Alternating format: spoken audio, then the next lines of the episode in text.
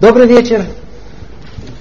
Сегодня мы попробуем еще больше углубиться в вопрос, что есть человек. А если останется время, то разберем и какой должен быть человек. Но начнем с интересного случая. Действие происходит в одной из стран Европы, по-видимому, в Польше, в стране, которая была раздроблена на много поместий, и в каждом из них был пан. Они любили собираться все вместе. Пили, веселились, хвастались. На одном из этих сборищ был один такой пан там, панишка такой. Он все время хвастался, что у него в поместье есть один еврей, праведный, предвидит будущее, все знает. Там же был один э, пан побольше. У него было самое большое поместье. И он не мог терпеть, что у какого-то там панишки есть э, жид получше, чем его жиды. И сказал он ему: знаешь что? Что-то мне не верится в эти истории про твоего жида. Предвидит будущее. А ну приведи его в следующий раз. Проверь. И действительно, когда они все собрались в следующий раз, то этот мелкий пан позвал этого еврея. Услышав, праведник схватился за голову, сразу почувствовал, что какая-то опасность грозит ему. С этого момента и дальше он не прерывал молитву. Когда они приехали, зашли в зал, все уже было подготовлено, все сидели, а на трибуне тот большой пан, он его тут же зовет его: ну иди сюда, жидюра. Говорят, что ты умеешь предвидеть будущее. А ну скажи мне, когда придет день твоей смерти? Вопрос этот был рассчитан до конца.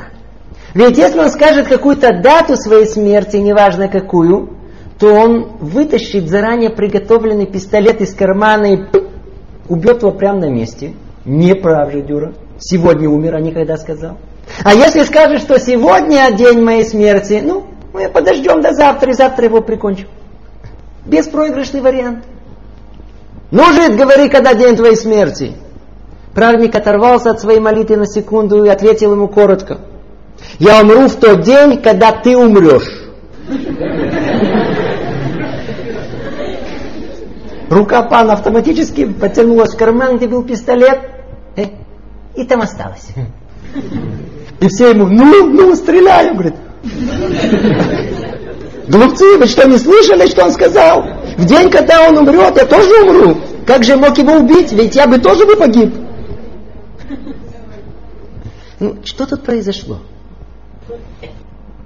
Почему стопроцентная уверенность пана в том, что еврей не может предвидеть будущее, сменилась стопроцентной уверенностью, что он может? Э, иди знай. Мы хотим чуть понять, что там происходит в человеческой душе. Что движет человеком? Его «я». Что есть «я»? Человек говорит: я хочу, я так полагаю, я так думаю, я. Что там кроется за этим «я»? Это и есть наша тема. А более конкретно, какие силы прячутся за «я» человека? Ведь мы с вами уже разобрали на предыдущих занятиях, что в человеке воздействует множество разных сил. Какой из них есть его «я»? Ну, напомним, и очень коротко, и только заголовки. Все силы человека как бы разбиваются на два лагеря. Зрячие силы, разум и положительные свойства характера в союзе с совестью – это лагерь света и прозрения. Они тянут человека к духовности, к тому, что надо, к добру, к Творцу. А с другой стороны, слепые бессознательные силы, тело, плохие человеческие качества, воображение – все они под руководством дурного начала, яцерара. Что это? Это лагерь тьмы. И этот лагерь тянет человека в обратную сторону, к себе, к «хочу», к бесконтрольным желаниям, и подальше от Творца.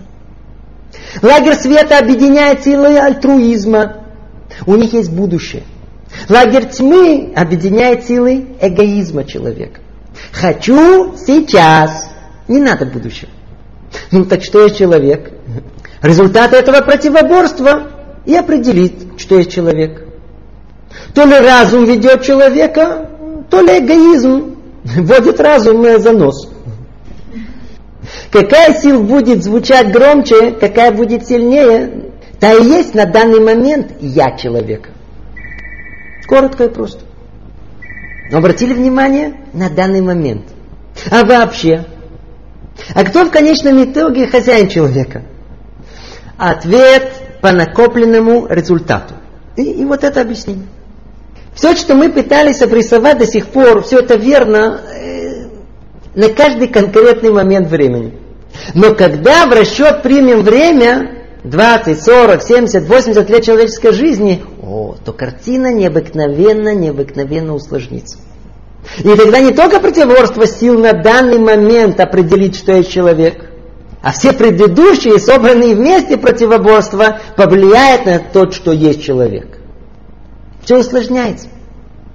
Так прожитые годы накапливают и порождают в человеке его привычки, его опыт жизни, его ассоциативный мир.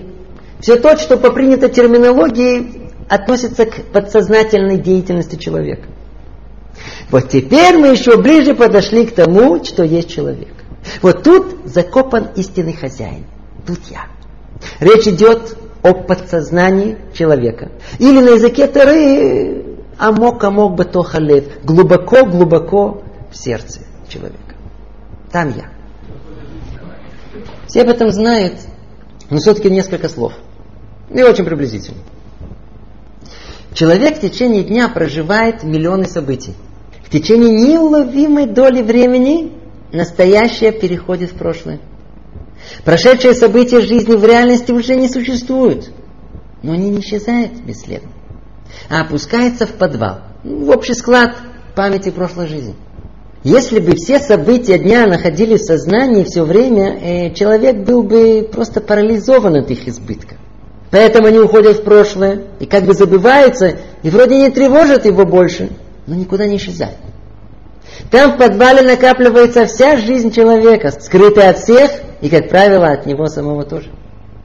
Человеческое ощущение в каждый текущий момент времени находится в его сознании. А вся его прошлая жизнь во всех ее проявлениях покоится в подсознании. Там же, там же, истинные желания человека. Тема эта о подсознании человека, тема колоссальная. У нас нет никакой претензии, чтобы полностью осветить ее. Но попробуем прикоснуться для начала только к одному интересному аспекту. Соотношению сознания и подсознания. Подсознание – это не просто склад памяти. Это необыкновенно сложная система контроля над этим складом. Отношения внутри его, взаимосвязи между прошлым и настоящим, то есть между сознанием и бессознанием. И хотя сознание громко кричит «Я! Я так считаю! Я решил! Это я!», оно всего лишь представитель, мелкий служащий подсознания. Как у айсберга, над водой видна только его маленькая верхушка. А основная, огромная часть, она невидима, под водой. Так и соотношение открытого сознания и скрытого бессознания. Так же, как по верхушке айсберга мы знаем, где находится сам айсберг, так и по реакции сознания мы можем догадаться, что там внутри, о всей прошлой жизни человека.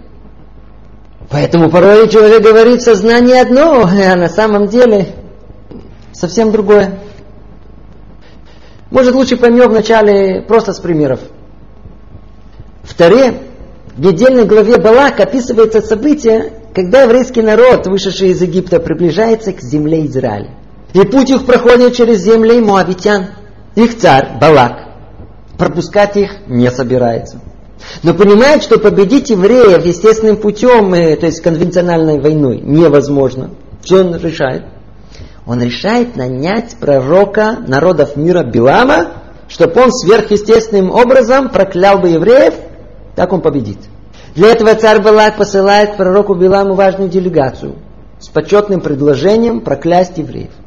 Ну скажите, и что же в полном сознании отвечает им пророк?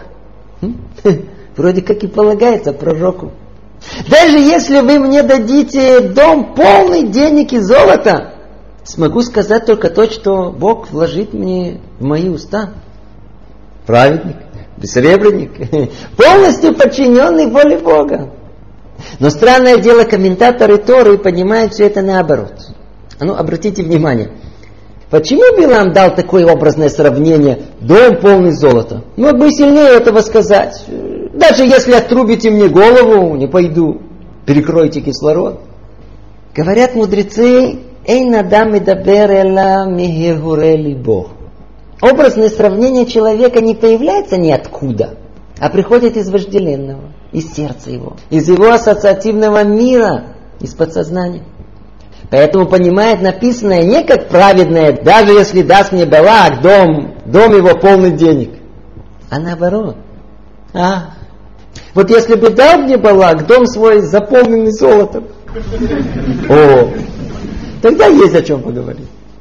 Вы обратили внимание, сознание говорит одно, даже если, а в подсознании нам, вот если бы, да, кто тут истинный хозяин? Где я, Билама? Ну, в подсознании. Только сознание намеком выдает спрятанное глубоко в сердце желание. Говорят мудрецы, что тот, что человек видит в другом, это он сам такой, иначе бы не рассмотрел. Вот и так во всем. В Талмуде, и это даже приводится в еврейском своде законов Шулхан Арухи, если человек часто обзывает других рабами или мамзерами, то надо проверить, а кто он? Сознание намеком всегда раскроет то, что скрыто в сердце, в подсознании. Вот вы иногда встречали людей, ну, такие, которые, знаете, между прочим, любят так, знаете, сказать, повторить. Да что вам, алкоголик? Значит, скорее всего... Я что, обманываю? Практически наверняка. Я что, сплетница? Будьте осторожны, скорее всего. Итак, в подсознании постепенно-постепенно накапливаются истинные желания человека. Каждое событие, каждое противоборство определит личность человека, его я. Как результат... В подсознании мы находим ответ на многие стороны в поведении человека. Ну, упомянем вскользь только несколько. Вот вся прошедшая жизнь накапливает в нас то, что мы называем привычки. Привычки. А я так привык. А я такая. Кроме характера, есть еще привычки. Вот такие. И мы уже не можем без них. Это стало нашей второй натурой. А привычки в явной форме и так ясно. Ну, рабы. А вот как влияют привычки подсознательно, вот это интересно. Вот Шура. Извиняюсь, э, Шура уже обиделись. Кстати, воспользуюсь возможностью еще раз извиниться перед Гришами. Возьмемся за Абрамов. Их мало. Абрам, Абраш. Абрашу пригласили поужинать в культурную американскую семью. Ну, все хорошо. Отлично. Беседа, еда. Но Абраша почему-то недоволен, знаете, раздражен чем-то. В чем проблема? Она скрыта от сознания. А что подсознание? Вы меня сейчас поймете. Абраша, как и все нормальные люди, привык есть все с хлебом. А эти американские интеллигенты улыбаются, но хлеб не предлагают. У них норма есть без хлеба. Они тоже нормальные. Ну, привычки, привычки. Как говорят еврейские мудрецы, человеку достаточно даже три раза произвести определенное действие в положительном контексте, чтобы это стало его привычкой. Теперь он подсознательно будет предрасположен к этому действию. И со временем он начнет управлять им. Станет часть его «я», второй натуры. Как говорит Рамбам, привычки человека не столько результат качества, сколько количество. Еще раз, еще раз, а, привык. И тысячи примеров вокруг нас. И не только действия, которые включают и произношение вслух, но даже то, что человек постоянно слышит, может повлиять на его натуру. Вот живой пример. Жалуется один студент, что... непонятно откуда у него есть какое-то непреодолимое желание других ребят, ну, чуть-чуть подправить, подисправить, сделать лучше. Ну, направить по правильному пути. Они, кстати, очень рады этому. Ну, что скажете? Дурной глаз, высокомерие. Он вырос с мамой и бабушкой. Где? Там. Ну, вы понимаете. Его воспитывали. Ему с малых лет по много раз в день, каждый день поправляли, подгоняли, корректировали, делали замечания, но чтобы воспитанный вырос. Проблема, что когда он вырос, то продолжил семейную традицию. Ведь пока своих детей нет, то тренируется на других. Ну, стало привычкой. Человек — творение, живущее инерцией привычек. И нельзя пренебрегать этим. Кстати, поэтому настолько важно воспитание детей, привитие им с раннего действия хороших, правильных привычек. Ах, насколько мы облегчим этим их жизнь. А если не удастся, то привиться сами по себе привычки плохие. И тогда усложним всю их жизнь. Ведь повзрослев, человек не осознает, почему он себя ведет именно так, а не по-другому. Ну, приведу вам такой интересный пример воздействия детских привычек на подсознание ребенка. Тяжело не удержаться, чтобы его не привести. После Второй мировой войны многие еврейские дети находились в христианских монастырях. Там они выжили. Но, естественно, никто не собирался их оттуда отпускать. Рассказывает, как однажды рав Испонович зашел в один из монастырей с требованием, чтобы они отпустили еврейских детей. Ему улыбнулись и сказали, что у нас таких нету. Не уперся. И попросил только, ну, чуть поговори с детьми. Ему отказали. Тогда он попросил, чтобы ему позволили обратиться к детям всего лишь в течение тридцати секунд. Более того, они могут даже потушить свет. Ну, не увидим в этом никакой угрозы. Чтобы отделаться от него, они согласились. Рав зашел в зал, где находились все дети. Свет потушили. И он мягким голосом произнес: «Шма Исраэль, Ашем Элокейну, Ашем Эхад». И тут со всех сторон послышались детские крики: «Мама, мама, мама». «Шма Исраэль» — это молитва, которую еврейские мамы тысячелетия мягко произносили своим детям перед сном. Как правило, в темноте.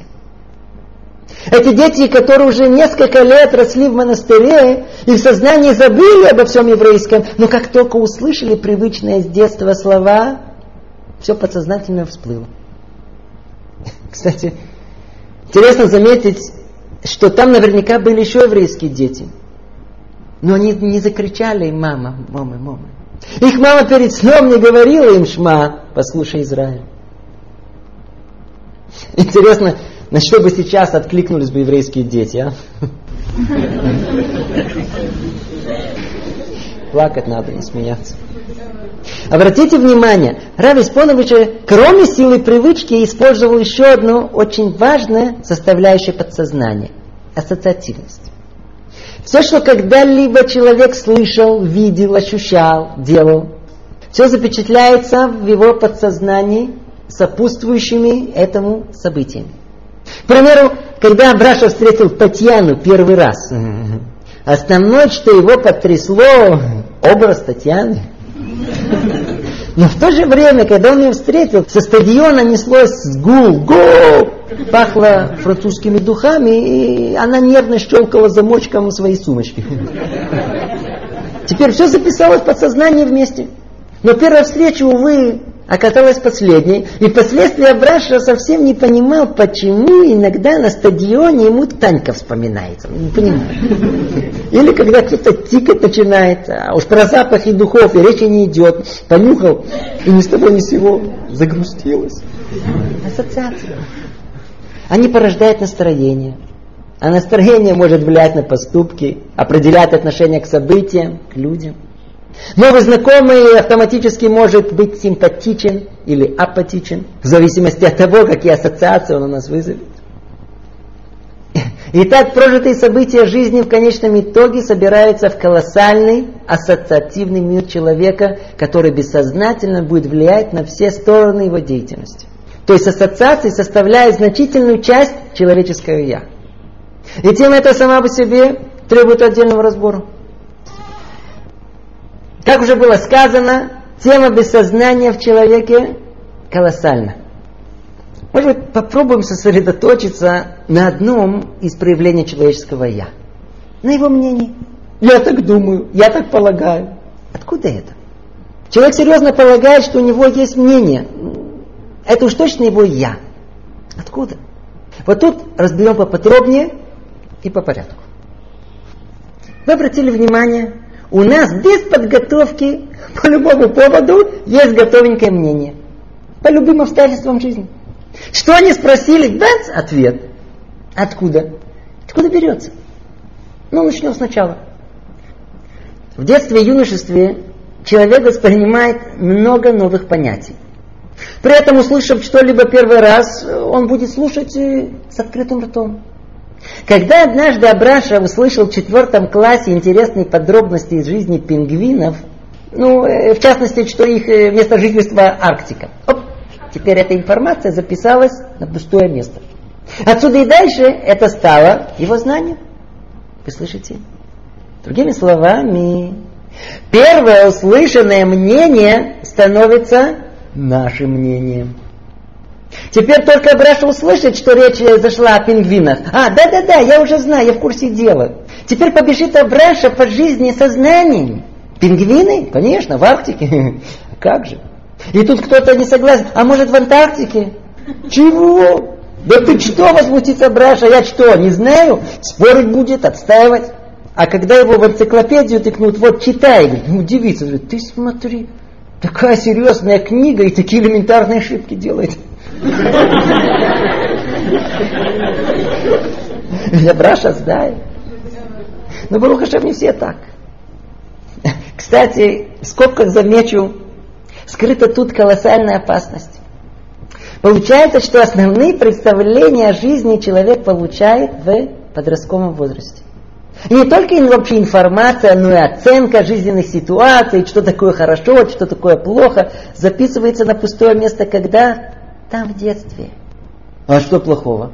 А плохого, что дойдя уже до зрелых лет, человек продолжает жить и принимать решения на основе представлений, полученных в детском или в подростковом возрасте. Абраша получил знания в четвертом классе, ну, а спор когда был уже в институте. Ну, послушайте людей. Откуда ты знаешь? Да по телевизору сам видел. Тетя сказала. Антон мне все объяснил. Достоверный источник информации. Но вернемся. Когда воспринимается новая информация, она записывается на пустое место. Но когда со временем пустые места более-менее заполняются, что тогда происходит? А, все восприятие нового переворачивается. Теперь человек не воспринимает некие новые факты, записывает на пустое место и на основе их делает какие-то выводы. Нет, все уже заполнено. Наоборот. На основе того, что уже записано, на основе накопленного опыта прошлой жизни, внутреннего ассоциативного мира, он расшифровывает эти факты. Вай, вай, вай. Не реальность определяет сознание, а сознание определит, что есть реальность. Все переворачивается. Ну вот, чтобы было понятнее, приведу вам наглядный пример. Однажды я наблюдал интересную сцену у стены плача в Иерусалиме. Молодой парень в кипе, ну, привел туда семью алимов, новоприбывших. Папа, мама, сын, подросток. Ну, скорее всего, это был и второй или третий день в Израиле. Глаза провожатого парня просто горели в ощущении этого торжественного момента. Ведь он осчастливил эту еврейскую семью первый раз увидеть потрясающую картину молящихся евреев у стены плача. Ну, эту сцену надо было видеть. Они долго молча смотрели на новое зрелище. Пока сын не произнес: пап, чего не дергаются? Вот, шатаются. А у папы ассоциативный мир другой был, ну, советский. Посередине дня. Не работают. Идут всех к станку. А у мамы свой взгляд на ту же сцену. И одевается как-то не модно. Можете представить, как теперь выглядело лицо ихнего провожатого. Теперь понимаете, что внутри человека, вот так окружающий мир и понимаем, согласно тех представлений, которые у нас сложились уже в прошлом. Принять или оттолкнуть, одобрить или осудить. Что там именно происходило? Все уже заранее сидит в подсознании. Вот одно событие три журналиста осветят совсем по-другому. Знаете, однажды мне пришлось находиться в обществе двух слабаков. Один был слаб на водочку, алкоголика, а другой на девочек. Алкоголик был бывший фронтовик. Он любил очень рассказывать о военных действиях во время Второй мировой войны. И все эти военные действия, они начинались или кончались, или хоть как-то были связаны с водочкой. Спиртом. А вот у второго слабака, у студента, у него имелась целая теория мировой истории. Ну и как вы полагаете, с чем она была связана? Ну, все с противоположным полом. Без примеров. Все, что есть в мире, человек пропускает через призму своего сложившегося «я». И оно определит, что есть реальность. Может, приведу еще один пример, до какой степени это верно. Уже много лет в психологии для понимания личности человека пользовались зарекомендовавшим себя стандартным тестом Рорлиха. Или по-другому называют тестом пятен. Но через давнее время не прекратили им пользоваться. Идея, на которой основан этот тест, проста и остроумна. Вот показываю человеку разные произвольных форм пятна. И просто сказать, что им эти пятна напоминают. Каждому человеку форма пятна будет неосознанно ассоциироваться с чем-то другим из его прошлой жизни. Тем самым он раскроет скрытые грани своей личности. Ну, очень хорошо. Гениально. Но недавние исследования показали, что тест пятен действительно помогает раскрыть подтаенные углы души человека. Но не пациента, а самого психолога, который должен расшифровать свободные ассоциации этого человека. Все человек пропускает через призму своего «я». Ну и даже у психологов есть свое «я». И примеров тут нет конца. Итак, новая информация, события, обстоятельства, оценки и суждения записываются на пустое место. И когда они заполнены, в составе часть «я» человека. А теперь его знание. Я считаю, я так думаю. Но что произойдет, когда первое услышанное столкнется с противоположным мнением? А? Мы видим, что есть люди, которые тут же поменяют свое мнение. А есть. А есть кто принципиален и никогда не предаст своих детских идеалов и в сорок лет. Есть кто склонен частично поменять. Тут принципиальный вопрос. От чего это зависит? Есть этому несколько причин. Начнем с основной. Мнение человека зависит от того, насколько все происходящее касается лично его, его интересов. Вот в этой точке разгадка загадки человека. Личный интерес. Еврейские мудрецы утверждают, что, как правило, а у исключений из правил в дальнейшем, человек в своем мнении неизбежно субъективен, пристрастен, предвзят. И всегда его мнение будет меняться в соответствии с этим пристрастием и интересом человека. Знаете, может быть, более точное определение согласно подсознательного комфорта человека. А что это такое? Позвольте два слова теории. В подсознании накапливается результат противоборства всех сил человека. Помните, мы это говорили? Каждая из этих сил хочет получить, быть удовлетворена согласно меру потребности. Если эти силы получат свое, человек испытывает состояние комфорта. Не получит дискомфорта. Вот обраша. Когда он испытывает внутренний бессознательный комфорт. Так, сыт. Никто не мешает полежать. Музыка. Спокойно. Или погромче. Уютно. В банке сто тысяч. Все уважают. Комфорт. У обращения лучше и больше. Ну и так далее. А что такое дискомфорт? Все, что угрожает комфорту. От прямой угрозы и до самого отдаленного намека. Абраша испытывает внутренний дискомфорт, когда есть угроза его привычкам, его желаниям, чертам характера, фантазиям, не говоря о угрозе жизни, свободы или страданиям. Вот там, в угрозе подсознательному комфорту человека, зарыты оттенки его чувств. Неприятно, не нравится, боязнь, антипат. Все идет оттуда. Вот согласно комфорту или дискомфорту он установит свое мнение. То есть нет никакой объективной оценки ситуации. Все заранее продано, подкуплено. Необъективный разум будет представлять «я» человека, а его желания и пристрастия. Вот тут наша основная точка рассуждения.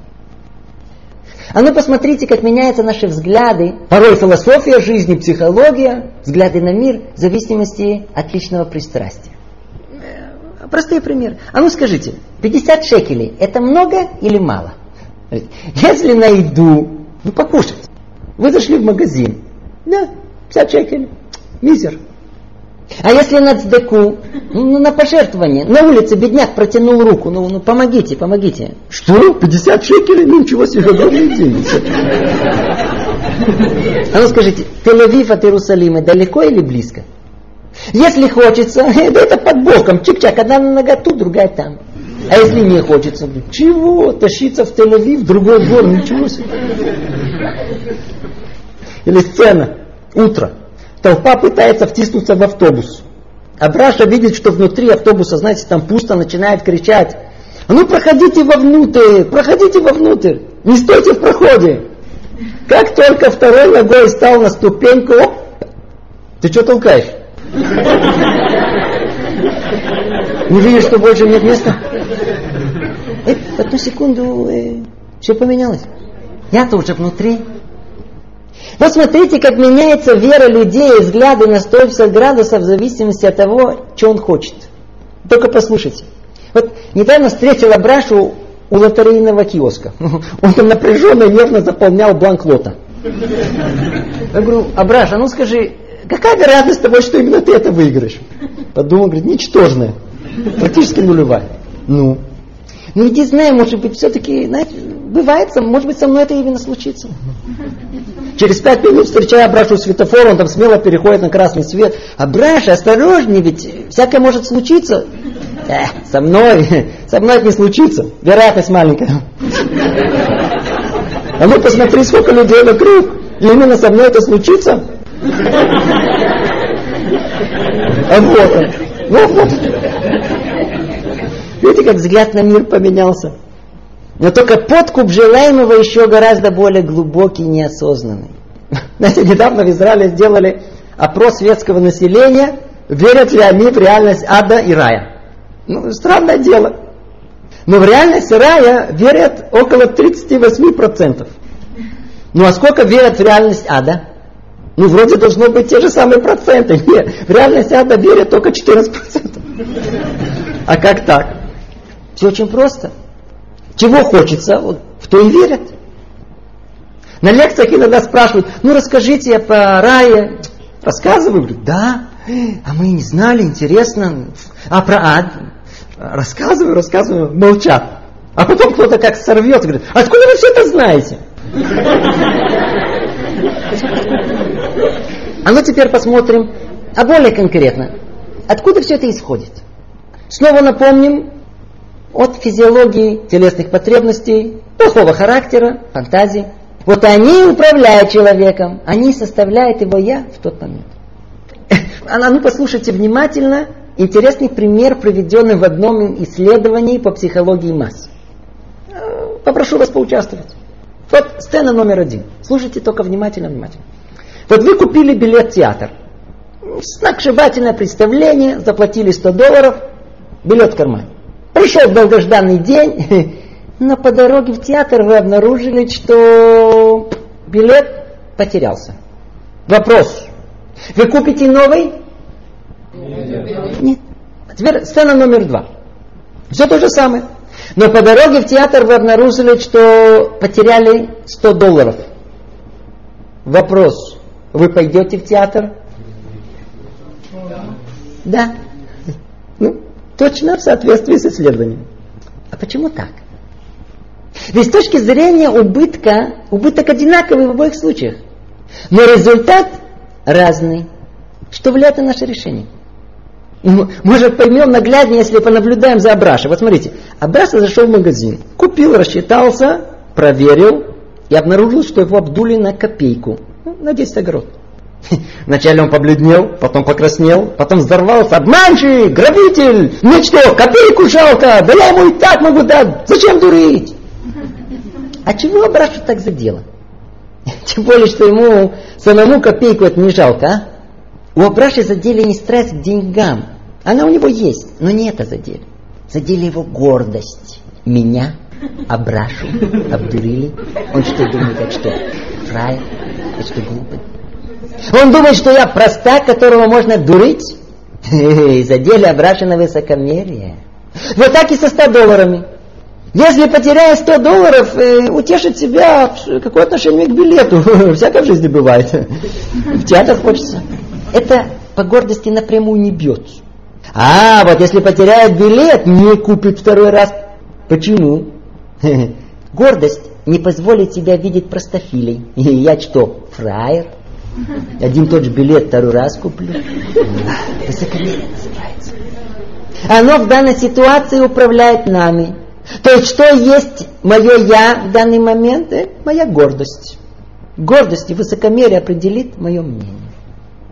Кстати, заметим в скобках, в психологии нет такого диагноза высокомерия. Это не научно.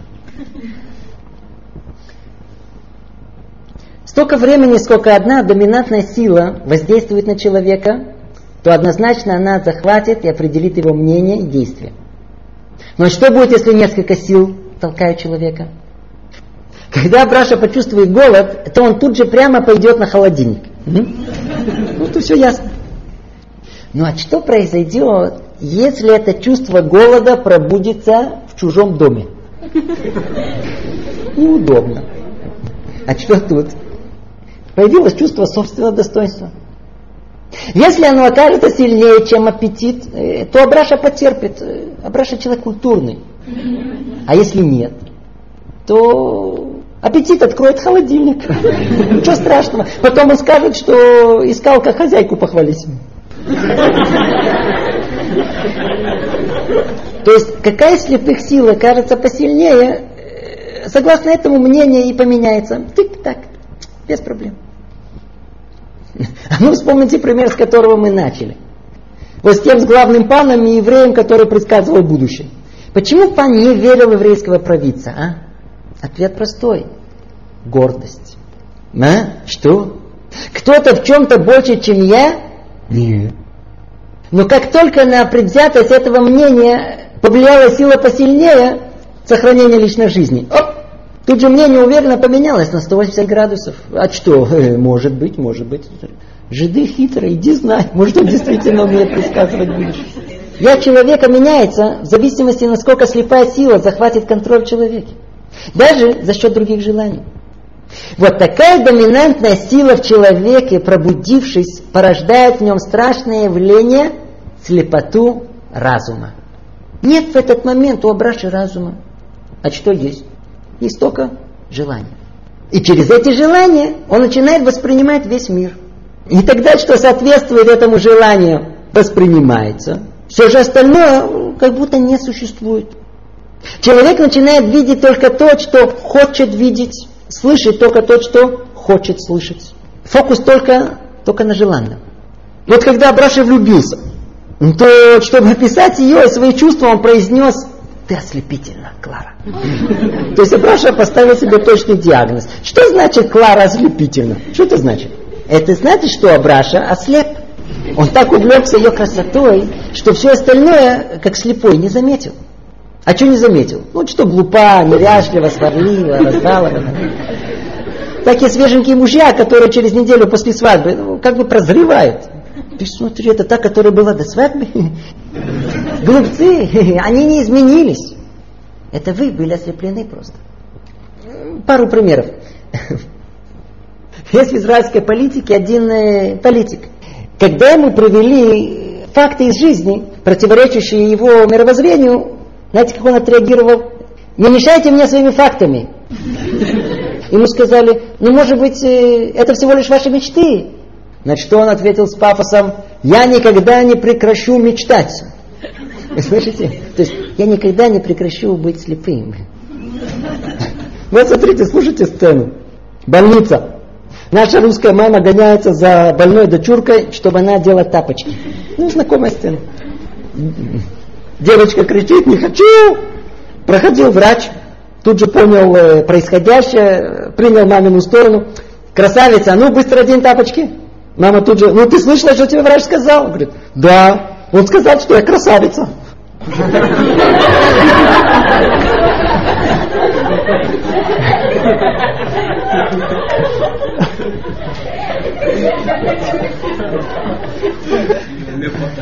Не лепота, слепота. Послушайте только, послушайте. Звонит мне один ученик, говорит, я больной. А что случилось? Говорит, у меня температура. Говорит, ну, вчера температура за минуту поднялась. Говорит, а сегодня? А сегодня уже полчаса жду и никак не поднимается. Наверняка термометр испортился. Слепота желания. Итак, желание человека заставляет его видеть то, что он хочет видеть. А если не захочет увидеть, как будто этого и нет. Ой, отсюда много порождений. Можем перечислить несколько. Слепота желания может породить совершенно черно-белое восприятие мира. Или все хорошо, или все плохо. Или за, или против. Нет ничего посередине. Там, где комфорт, приятно, желаемое, белое, нормально, свой. Там, где дискомфорт, нежелое, черное, фуя. Тогда все люди вокруг делятся на две категории. За Абрашу и против Абрашу. Кто хвалит, улыбается. За. Не хвалит, не улыбается. Намек на критику. Против. Вот Абраша слушает лекцию. Да, да, хорошо говорит. Хвалит. Слушает, интересно. Только чуть-чуть почувствовал, знаете, такую назидательную ноту. Но малейшую угрозу комфорту подсознания тут же, оп, отключил. А, неинтересно, неинтересно. Критика никогда не воспринимается по сути, по содержанию. А то ли отскакивает на личность критикуемого, то ли просто отталкивается. Да, ты что выступаешь? А потом отреагирует, а, да, какие-то гадости наговорил. Это целая отдельная тема. Или вот еще одно интересное следствие слепоты человека. Споры. Большинство споров – это споры глухонемых. В принципе, любой спор, точнее искусство спора, предполагает определенные правила. Предположим, вы услышали от человека утверждение, мнение. Если у вас нет контраргумента, то что? Приходится согласиться. Если есть, то надо высказать его. Опровергни позицию вашего оппонента и только после этого провозгласить свое мнение по этому поводу. Да, правильно. Ну как народ спорит, а? Параллельные монологи, гнут свою линию. Один слепо доказывает свою позицию, другой свою. И в конечном итоге самый убедительный аргумент там в конце. Бу. Почему так? Желание оказаться правым ослепляет разум, логику человека. Так что вы скажете, все споры абсурдные? Нет, и это тоже нельзя сказать. Только это надо объяснить. Схема тут такая. В любой позиции, в любом утверждении есть доля правды. То есть определенная часть, и только определенная часть, да, истина. Пристрастие заставит человека тыкать всегда именно в эту часть. И как результат утверждает, что все остальное, вся позиция верная. Ну, давайте нарисуем прообраз дискуссии со слепым Абрамом. Вы, предположим, заказали костюм портного. У Абраши. Абраша пошил. Вы пришли померять, и в глазах темно стало. Знаете, как один рукав длиннее другого, воротник перекошен, карманы в разных местах. Вам трудно сдержать возмущение. А Абраша вам... А вы видели, как пуговица пришита? А ну посмотрите, как пришита пуговичка, а? Кто-то так может пришивать? Ну костюм в целом пошит неудачно. Говорит. А пуговица? Пуговица отлично. Ну какая мне разница, что пуговица пришита хорошо, если я костюм не могу носить? Может быть. Но пуговица отлично пришита. Мастер-класс. Вот подобного типа споры мы слышим вокруг себя. Так на любую претензию есть оправдание в стиле пришитой пуговицы. А ну прислушайтесь. Клара Абраши. Ты мне не помогаешь убирать дома. Говорит, неправда. Я выбросил мусор. Прислушайтесь. Так спорят в частной жизни, в общественной жизни, в политике, в науке.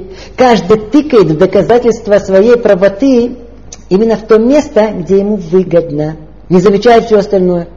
Тыкает частное, не понимает, что оно только часть целого. миллионы, миллионы примеров. Нет времени, не, но не могу удержаться, чтобы не привести пример из науки, ну, точнее псевдонауки. Речь идет о так называемой теории эволюции. Ну, тема эта отдельная, ее мы не касаемся, но только тут хороший наглядный пример. Ну, посудите сами, как это работает. Теория эволюции, даже в самой современной форме, она состоит из длинной цепочки предположений, гипотез. Начиная от химии неорганической, органической, молекулярной биологии, биологии. Для того, чтобы вся теория была верна, необходимо, чтобы все, подчеркиваю, все звенья этой цепочки были верны, научно доказаны. А если будет не хватать всего лишь одного звена, вся цепочка, вся теория смысла не имеет. Ну, кто копнул в этой теме чуть поглубже, знает, что не то, что одного звена там не хватает. Непонятно, если есть хотя бы одно, которое с минимальной степенью научности было доказано. Но теперь поговорите с людьми на эту тему. Ну, поговорите. Ну, с теми, кто грамотный. Вы им одно, они вам другое. Вы им, э, ну, только к примеру, ну, наличие любого сложного органа, как то глаз, никак не объяснимо теории эволюции. И сам Дарвин это признавал. И ничего с тех пор не изменилось. Или переход от мертвой материи, то есть набора органических молекул, в живую клетку. Это белое пятно во всех исследованиях. А без этого вообще вся эта теория смысла не имеет. Эта гипотеза не стыкуется ни с теорией математической вероятности, противоречит второму закону термодинамики и так далее. Они вам, да вы что? А естественный отбор работает, доказано. Простите, насколько естественный отбор не улучшал вид, он никогда не приводил к новому виду. Ну и что? Естественный отбор работает. А пуговицу видели, как пришита? Когда человек хочет, то кроме своего желания он ничего не воспринимает. Слепота. И пример таких вокруг множество. Слепота. А теперь мы подошли к еще одной интригующей части человеческой души. Части, скрытой глубоко в подсознании и толкающей его по жизни. Чтобы понять, приведем для начала интересный эпизод из ранней истории автотранспорта. Когда когда-то полицейские замечали, что машина движется по дороге зигзагами, то способ проверить, если водитель употребляет спиртные напитки, был довольно-таки примитивным. Его приводили в участок, там на полу была выкрашена такая прямая линия, и подозреваемому предлагали пройтись по ней прямо. Если это заканчивалось успехом, его отпускали, если нет, то нет. Однажды привели одного подозреваемого. Ну, подвели его к прямой линии. Он стоит и не идет. Ему говорят, ну иди, иди. Он стоит. Ему говорят, почему ты не идешь по прямой? Он ответил, вы сначала вашу прямую выпрямите. Как я по этой кривой могу пойти? Что у пьяного на устах, у трезвого в сердце. А что там? Его я, эго, эгоцентричность человека. Все его слепые силы, которые порождает эгоизм. Ну и что? Эгоизм хочет поместить точку отсчета мира в свое я. Я центральный, я основной, главный, я генеральный ведущий. Я центр координат. Отчитывайте от меня и дальше. Я ну а что, если это пуп э, слегка кривой? Ну голова кривая. О. Теперь все прямое вокруг становится кривым. Я кривое. Кривое нормально. Говорят еврейские мудрецы, что путь человека в глазах его всегда прямой. Хочется. Очень хочется весь мир перекроить под себя, под свои правильные желания и взгляды. Ну, подогнать под свои страсти. Ну, исправить этого мужа, чтобы нормальный был, по кладовым представлениям. А следующим этапом построить идеологию вокруг своих желаний. При этом легче человеку изменить весь мир, чем изменить что-либо в себе. Ну, так мир устроен, как вы понимаете. Если есть минус в банке, то хочется изменить закон арифметики. Ну, смотрите в жизнь вокруг. Вся она подчинена этому закону. И миллионы примеров вокруг. Заранее извиняюсь, но выберу, может быть, чуть больной для всех нас пример. Ну, только то, что под нашим носом. Вот смотрите. Еврейское государство Израиль. Снова извиняюсь, это не тактичный вопрос. Вот почему мы с вами оказались именно тут, а не, скажем, мы в Уганде, а? О, древний Израиль, тут корни, земля обетованная. Ну, почему? А вот а создано еврейское государство было для чего? А? Построить коммунизм? Ну, уже пытались. Быть оплотом либерализма, плюрализма и демократии, а? Все это в лучшей форме и более оригинальное существует в Европе и в Америке. Так для чего же? Ну, минимум, по-видимому, быть домом для всего еврейского. Ну, продолжить еврейский национальный очаг. Ну, очень хорошо. Ну, а теперь мы подъехали. Не по нашей вине. Без малейшего представления, что есть еврейское. Ну, что можно было бы предположить? Что тут же пойдем знакомиться со своим утерянным прошлым. Утаенным от нас еврейством. Но хотя бы с уважением будем относиться к нему. Ведь благодаря этому еврейскому мы сюда попали-то. Ну, не, не тут-то было. Мы приехали. Теперь что? Подгоним все еврейское под себя. Кого считать евреем? Мы решим уже тут. Ну, все еврейское наследие. Не знаю, знать не хочу. Ну, еврей в сердце еще побольше вашего, без вашей еврейской истории и наследия. Я уже тут. Что за суббота? Горбатые носы в наши тарелки суете. Клянусь слава нам! Вот наш контроль. Так хочется перекроить весь мир под себя. А, Клав? Но это еще не все. Когда в человеке сталкиваются два желания, побеждает более сильное. А слабое тогда на время исчезает. Ну, мы это уже разобрали. Но иногда наличие двух желаний порождает некую раздвоенность. То есть, кроме того, что что-то хочется, сильно хочется, а с другой стороны еще что-то хочется. И вот это желание такое сложное, типа приличия. Хочется хорошего впечатления на окружающих людей произвести, уважения. Поэтому человек может делать для приличия одно, а истинная причина этого может быть совсем, совсем другая. Совсем неосознанная. Вот, к примеру, Гришка и Мишка.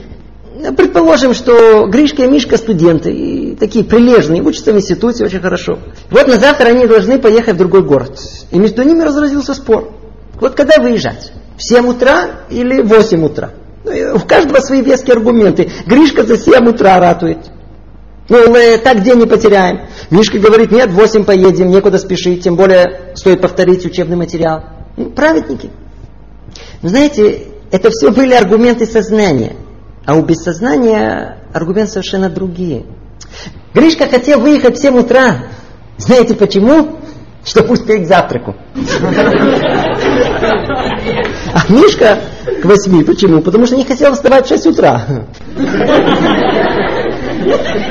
То есть истинные причины тут аппетита, а там лень. Но внешне нет, внешне все хорошо. То есть формула жизни получается такая.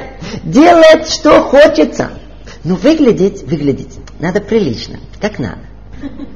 Иногда заранее удается быть порядочным, а иногда после того как. Ну, к примеру, Абраша. Тот же наш Абраша. Абраша пришел однажды на день рождения, в центре стола увидел баночку с красной икрой. Прежде чем кто-либо что-либо сообразил, он раз и умел всю баночку. И удивленных взглядах, и поднятых бров, и насмешек не заметил. То есть не заметил в тот момент, когда ел. А вот потом, у-у-у, еще как, еще как заметил, ой, что надел. Теперь что вернулось? Гордость. Пробудилось чувство собственного достоинства. Ну а как его теперь восстановить? Теперь он себя то ли тихо утешит, э, правильно сделал. Икра многим вредит. Хорошо, что съел. Пусть я один страдаю. Или тихо начнет соседу говорить так. Ну так, чтобы все слышали. Э, между нами икра была не свежей. Не хотел позора хозяевам. Пришлось все доесть. Это твоя помощь. И такие примеры окружают нас по всей жизни. Вот Степа, Степан, он толкает других в автобусе. Вы думаете, просто так? Нет. Он это делает, чтобы подучить народ, ну, расторопности. Или стук в дверь. А в доме Клара. Вы думаете, Клара сразу встанет, чтобы открыть дверь? Нет. Это специально, чтобы людей приучить к терпению. Это не лень, не лень. Или, или религиозный парень пошел знакомиться с девушкой. Ну, встретились, поговорили, разошлись. Не понравилось, нет. Почему не понравилось? Они достаточно религиозные. Не из-за красоты. Не, не, не из-за красоты. А Раша однажды спросили, а почему ты не даешь пожертвования бедным, а? Говорит, чтобы их не обижать. Не понял. Ну сколько же не давай, им все равно кажется, что мало. То есть они могут обидеться. Что сдавать теперь буду? Что, обижать их? Прав, прав. Не надо обижать, не надо давать. Ну, присмотритесь вокруг, таких примеров тысячи. Кстати, особенно это раздвоенное свойство души проявляется у людей религиозных. Вот смотрите, вот Реб Янкеле, он хорошо спит в субботу. Вы думаете, он ленив? Нет. Надо наслаждаться субботой. Просто так. Реб Мойши наворачивает чулун. Обжора, никакой обжора. Это проявляет уважение к субботе. Просто или споры в семьях о религиозности. Ну, особенно у людей, которые делают первые шаги в еврейской жизни. Спорят с родителями, доказывают скандалы, вы религиозные. А за всей этой праведностью всего лишь старые счеты, высокомерие, гордость. Наличие сознания и подсознания как бы раздваивает личность человека. Подсознание находится, что истинно хочу, а сознание хочет это как надо, чтобы выглядело. Вот и разгадки человека. Мы с вами до сих пор коснулись души человека как индивидуума. А что с человеческим обществом? Почему-то для многих жизнь человека и общественная жизнь – разные вещи. А ведь общество состоит из индивидуумов. Поэтому все проявления человеческой души – раздвоенное, самообман, эгоизм, под меня, ко мне и так далее – все это, может быть, еще в более явной форме находится в общественной жизни. На президентском кресле и в домашних тапочках тот же человек. И в парламенте тоже люди сидят. И советники, ученые, судьи, психологи, журналисты тоже люди. Все вместе они решают проблемы общества, проповедуют идеологии, устанавливают общественные нормы, законы, общепринятую мораль, что такое хорошо, а что такое плохо. Очень хорошо. Собрались, постановили, как надо. А как надо? Как надо? И ответ вы уже знаете. Сознание, чтобы было прилично. А вот в подсознании, как хочется. То есть нет никаких абсолютных норм. Нет человеческой морали, нет идеологии самих по себе. Ну что же есть? Ведь мы окружены ими. Ответ. Морали, общественные нормы устанавливаются по принципу Абраши Стрелка. Не слышали? Жил-был царь. Однажды в сопровождении своих подчиненных он решил прогуляться по лесу, идет, вдруг видит мишень. Знаете, с кругами такая вокруг цели. И точно в десятку стрела. Это стрелок. Проходит еще пару шагов, снова мишень. И снова стрела в десятке. Потом еще, еще. Царь заинтересовался. А ну найдите мне этого умелого стрельца. Не проходит минута, приводят к нему Абрашу. Это ты настрелял? Да. Как тебе удается так точно стрелять? Милостивый царь. Только вам. Только вам раскрою этот секрет. Тихо, чтобы никто не слышал. Я вначале стреляю, а потом круги вокруг стрелы обвожу. Вот чтоб мишень получилась. Вот по этому принципу построена вся человеческая мораль. Сначала человек инстинктивно и слепо что-то хочет. Ну, хочется, натура лезет. Он тут же удовлетворяет свое желание. А когда оно удовлетворено, помните, теперь что? Приличие хочется. Ну, чтобы выглядело достойно. Поэтому разум теперь начинает искать оправдание поступку. Другими словами, тело делает, что хочется, а потом разум подводит под это идеологическую базу. Боюсь приводить примеры, а то в лучшем случае тут все интерес потеряют. Ну, может, что-то нейтральное. Вот как общество смотрит на человека? Да? Вот смотрите, человек необыкновенно такой высокомерный, ничего и никого не принимающий, на все смотрящий сверху вниз, пренебрегающий всеми-всеми. Но скрытый. А? Уважительно зовут как? Нигилист. О, Человека необыкновенно гордого, с амбицией, с опломбом, с вожделением, с большой разрушительной силой. Что хочу, то и делаю. О, анархист. Идеология теперь можно. Ну, анархист. А сейчас? Души, душонки помельчали. Хотят по-простому наслаждаться. Хотят спокойного отдыха, вкусной еды, тихого разврата, развлечений. Ну, чтобы никто не мешал и замечаний не делал. Ну, и до других у него дела нет. М? Как называть? Либерал. Демократ. Теперь можно. Живи сами, другим давай. А, уважаемая норма, так строить идеологии. Только за каждой идеологией, э, знаете, добавлю еще. Однажды Абраша пошел в кино в сомбреро, в такой огромной шляпе. Сел, кино началось. А ему сзади вежливо так... Э, а вы не, не смогли бы шляпу снять? Не видно. А Абраша развернулся и говорит, не могу. Это у меня идеология. Я не могу поступиться, в принципе. А ему еще раз, смотрите, все-таки не видно. Он говорит, вы что, не понимаете? Это идеология. Сказал бы. Ну ему еще раз, он ему еще раз. Пока ему кто-то бац, и шляпа слетела. А что оказалось под ней? Большая лысина. Вот так за каждой идеологией не более чем лысина каких-то желаний. Вот тут у нас, к примеру, есть кто нарядился в шляпу мира. Ну давайте громче других кричать, мы за мир, мы миротворцы, нет войне, мы совесть народа, равняйтесь на наши высокие идеологические стандарты, нет насилия и крови, хотим мира сейчас, сиюминутно. А кто против мира, прикончен. Да, не всегда за мир. Для этого они готовы все отдать. Все. Не, не свое, не, не, не свое, не. Они за мир, если угроза соседям. Ну, как только угроза им, ну, еще как завоюешь, еще больше милитантов. Только будешь тут деталей касаться. Лучше не надо. Вот так за всей высокой идеологией миротворства лысина страстных любителей удовольствий. Не мешайте развлекаться и спокойно ездить за границу. Чтобы и заграничные коллеги меня считали культурным человеком. Ларчик просто открывается. А и не только идеологии. Постепенно, постепенно пороки человека превращаются в общественные нормы. Человеческая мораль меняется в соответствии с желаниями человека. Что было моральным вчера, становится общепринятым сегодня. И чуть ли не обязательным завтра.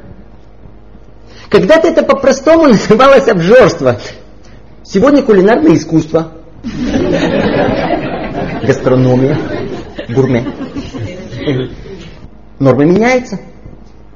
А браши сидят везде. Вот по вышеупомянутой системе они решают все проблемы в обществе. А, кстати, что за проблемы? Проблемы, что желаемое не совпадает с действительным.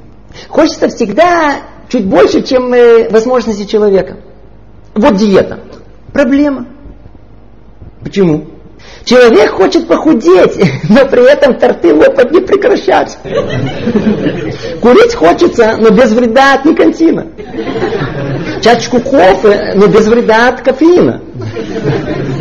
Ученый хочет добиться хороших научных результатов, но еще больше хочет добиться славы и почета от этих результатов. Чтобы преступность исчезла. Но не запретили насилие в фильмах. Не-не-не-не. Чтобы заболевание СПИДом исчезло. Но не дай бог. Еще длинный список. Теперь все эти и другие проблемы надо решать. Как? Как они решаются у нас? Я прошу прощения. Еще одна притча. Это избитая, избитая притча, которая прекрасно демонстрирует схему решения проблем современного общества. Если есть тут даже один человек, который еще это не слышал, ну, стоит это еще раз рассказать. В одном городе, где жил Абраша, на мосту через реку, который соединял две части города, образовалась дыра. И до такой степени она разрослась, что машины, которые там проезжали, начали туда проваливаться. И как только случалась авария, тут же весь город заполнялся звуками сирен, скорая помощь, полиция, пожарные. Чу! Как говорят на чистом иврите, начался балаган, бардак и суматоха. Городские власти собрались, чтобы решить эту проблему. Ну, после трехдневных дебатов они постановили Звуки сирены и стонны раненых мешают мирному образу жизни жителей города. Поэтому мы постановляем построить под мостом больницу, а заодно морг и кладбище, чтобы не мешали жить. Вы понимаете, прообраз. Вот арабо-израильский конфликт, антифада, что делать? Дырка. Не страшно. Если будут стрелять, построим бетонную стенку. А кто живет повыше? Забронируем окна. А если ракеты, катюши? Укрепим потолки. Не до смеху, ведь потом все равно придется начать настоящую войну. Понимаете, как по-серьезному решаются все проблемы современного общества. К примеру, как психологи решили проблему распада семьи.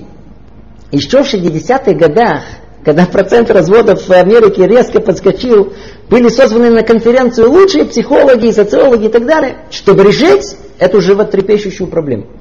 После нескольких дней совещания было найдено гениальное решение. Послушайте только. Развод – это нормально. Не надо стесняться. Это условности общества. А кто сказал, что должна быть семья? А? Есть проблема? Нет проблемы. Вначале делаем, что хочется, а потом из этого норму сделаем. Ну, не комплексуйте, все нормально. Дети как сумасшедшие носятся, не слушаются. Тяжело воспитывать. Проблема? Нет проблем. Нельзя воспитывать детей. Они страдают, им тяжело. Не травмируйте детей вашим воспитанием. Не надо. Нет проблем. А супружеские измены? Отсталые непрогрессивные слои общества когда-то считали это проблемой. Но с прогрессом науки и продвижением нравов это резко изменилось. И не просто так. Уже строгая научная база подведена. Мужская измена – это всего лишь совершенно необходимая эволюционная потребность распространения своего семени. Слышите? Ну разве может идти против эволюции? Закон природы, наука доказала. Все нормально, уже можно. А кстати, а что с супружескими изменами жены? Вы не слышали? Современнейшие исследования человечества обнаружили сногсшибательную новость. У жен тоже есть потребность эволюционировать.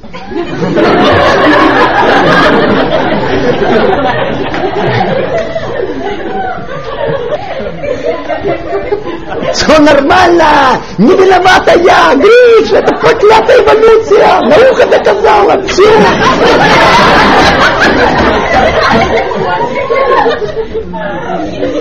А? Все нормально? Скажите, как человек может в наше время остаться душевно здоровым, если любое родство человека трамбуется, возводится вокруг него идеологический монумент? А? Ай-яй-яй-яй-яй. Все пороки человека – это пороки в обществе. Ой, нет уже времени. Давайте тут остановимся. Много не упомянули. Мы чуть-чуть покопались в интригующих потемках человеческой души. Попробуем подвести итог. Что есть человек? Хотя не менее интересный вопрос, а какой должен быть человек? Ну, может, я так коснусь. Итак, получается, что человек слепо движим по миру своими бессознательными желаниями, привычками, ассоциациями. А как должно быть? Не движем, толкаем, а самому, опираясь на разум, активно двигаться, создавать самому свою жизнь. Дальше. Получается, что у человека своего вот принципиального мнения, позиции, увы, нет. А то, что есть, порождение тех же слепых и эгоистических желаний. Изменило желание? Ну, изменилось мнение. Желание человека обязывает его получить именно тот ответ, который он заранее хочет получить. Как называется? Самообман. Пошел Абраша спрашивать Рава вопрос. Вышел, не то. Он меня не понимает. Пошел второму. Это тоже не разбирается. А вот от десятого на задворках вышел довольный. Вот, хоть один нормальный раб. Вот этот меня понимает, дал правильный ответ, как я думаю. Итак, вначале есть слепое эгоистическое желание, согласно нему и мнение. Это то, что по определению называется мнение субъективное. А какое должно быть? Ну, мнение объективное. Не желание, а чистый и непредвзятый разум должен установить позицию мнения человека. Субъективное видение меняет реальность мира. Объективное видит его такое, какое оно есть. Ну, это на уровне человека. А что на уровне общества? Получается, что нет никакой истинной этики, нет идеологии, никакой общепринятой морали. Все подогнано под слепые желания человека. Что такое хорошо, а что такое плохо? Что истинно, а что ложно? А? По желанию. Подходит хорошо, справедливо, истинно. Не подходит ко мне плохо, ложь. Вот если на футбольном матче судья подыгрывает нашей команде. Браво! Отличный судья! Справедливо все! А если он подсуживает противникам? Намыло! Несправедливо! То есть нет никаких объективных критериев. Все относительно, по желанию. Мы их установим, мы их изменим. Да, к примеру, раньше это считалось убийством, а сейчас э, милосердное умерщвление. Когда-то засловие и сплетни, сейчас право общества знать. Ну, все относительно. Ну, а как должно быть? Единственная альтернатива относительной морали – мораль абсолютная. Должен быть некий эталон, не зависящий от желаний и страстей человека. Эталон, по которому устанавливаются все нормы и мораль. Эталон в равной степени обязывающий всех. Как вы понимаете, не человеком такой эталон может быть дан. Вот только такая неизменная, не человеком придуманная мораль может служить базой норм поведения общества. Теперь коротко соберем все сказанное вместе. Получается, получается, получается. Есть еще много получается, которые мы не упомянули. Получается, человек пассивно движим по миру. Получается, нет у него принципиальной позиции в жизни. Получается, у человеческого общества нет истинной морали и норм. Получается. У кого получается? Получается у того, кто находится под властью ецерара, дурного начала, слепых чувств и эгоизма.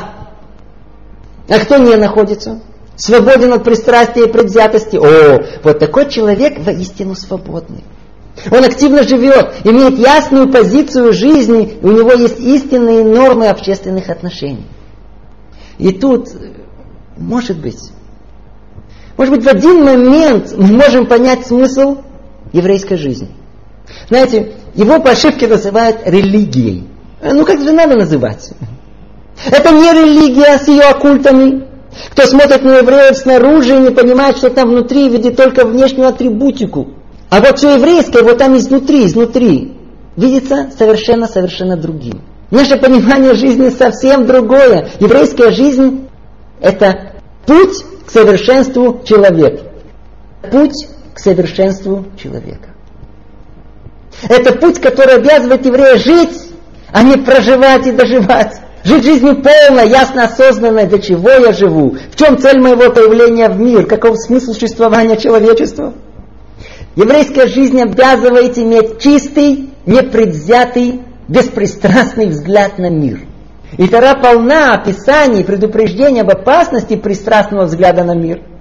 Ведь это корень всех заблуждений, слепоты и глупости, непонимания, разногласий, бед. Говорится в Торе «Лотиках шохат». И взяток не принимай, ибо взятка ослепляет глаза мудрых и извращает слова праведных. Так написано в Торе. Взятки тут э, и в прямом смысле ну, конверт под стол. А в переносном взятка наших желаний, пристрастий. Не бери взятку, говорит Тора, так как она неизбежно искривит твой взгляд.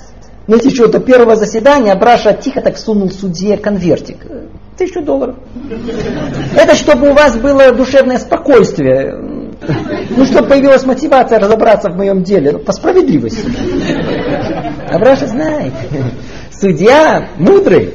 Но взятка слегка меняет настройку весов правосудия. Почему? Может быть, потому, что они мудрые. но недостаточно праведны. Но странно, дальше в Торе сказано, что взятка извратит и праведных. Как же так? Ну, мудрых понятно, а праведных? Ответ касается непосредственно нашей темы. В сознании взятка ослепляет мудреца, в подсознании даже и праведных. Поэтому так Тора предупреждает, любое пристрастие, интерес, предвзятость искривляет видение человека, даже самого праведного. Поэтому требуется взгляд чистый, непредвзятый. Только тогда разум может вести человека, а не во страсти. Ну а как этого добиться? В одном слове, изменить себя. Человек приходит в этот мир, как дикий осленок. Мы уже говорили об этом. И должен уйти из него, как ангел. Необузданные телесные страсти и желания сделать умеренными, контролируемыми. Плохие качества, свойства характера обуздать, смягчить, изменить. Чтобы не высокомерие и гордыня сидела и управляла человеком, а скромность и терпимость. Не жадность, а щедрость. Не ненависть, а доброта. Не зависть, а добрый глаз. Не пустой порхающий баллон фантазии и прожектерства, а рассудительность и сильный работоспособный разум. Одним предложением перебороть свой эгоизм, перебороть свое дурное начало. Вот только так взгляд человека на мир будет чист и непредвзят. Так и только так достигнет понимания цели своей жизни, удостоится абсолютной морали и подлинных норм, дающих человеческому обществу основу гармонического развития и процветания. Вот это и есть путь к званию человека. Все, надеюсь, слышали о великом еврейском мудреце Хафец Хаим. Он жил в страшные годы Первой мировой войны, революция, после революции. Он был свидетелем того, как вся многотысячелетняя еврейская жизнь была разрушена под натиском новой эпохи строительства коммунизма. Рассказывают, как однажды к Хафец Хаиму приехала его образованная внучка, отошедшая от всего еврейского. Они разговорились. И в это время послышался издалека усиливающийся гул в небе. Появились самолеты. Ну, шли двадцатые, тридцатые годы. «Дедушка!» — закричала она. «А ну, выйди наружу! Иди посмотри на небо, посмотри, человек уже построил самолеты, а ты тут сидишь во всем этом темном мраке и средневековье. Мир изменился, дедушка, прогресс, а вы все бубните тут, все одно и то же, тура, тура, да дочнись уже!» Ответил ей Хафец Хаим спокойно: «Они строят самолеты, а мы строим человека». Сказано в Торе: сотворение мира человека, наасе Адам, сделаем человека по образу и подобию. Странно. Почему в множественном числе? Сделаем. С кем? Кто там еще был? Ведь Творец единый. Смысл этого в этическом понимании, как будто обращается Творец к человеку и говорит ему: наасе Адам, сделаем человека, я и ты вместе сделаем, построим человека в тебе. Вот тут и весь смысл еврейской жизни. Построить человека. И ой, как это непросто. Благодарю вас за внимание. Всего доброго. До следующей встречи. Кто желает получить информацию о других лекциях рава Ашера Кушнира, спросить, высказать мнение или пожелания, обращайтесь по телефону ноль пять четыре пять четыре ноль ноль восемь ноль один.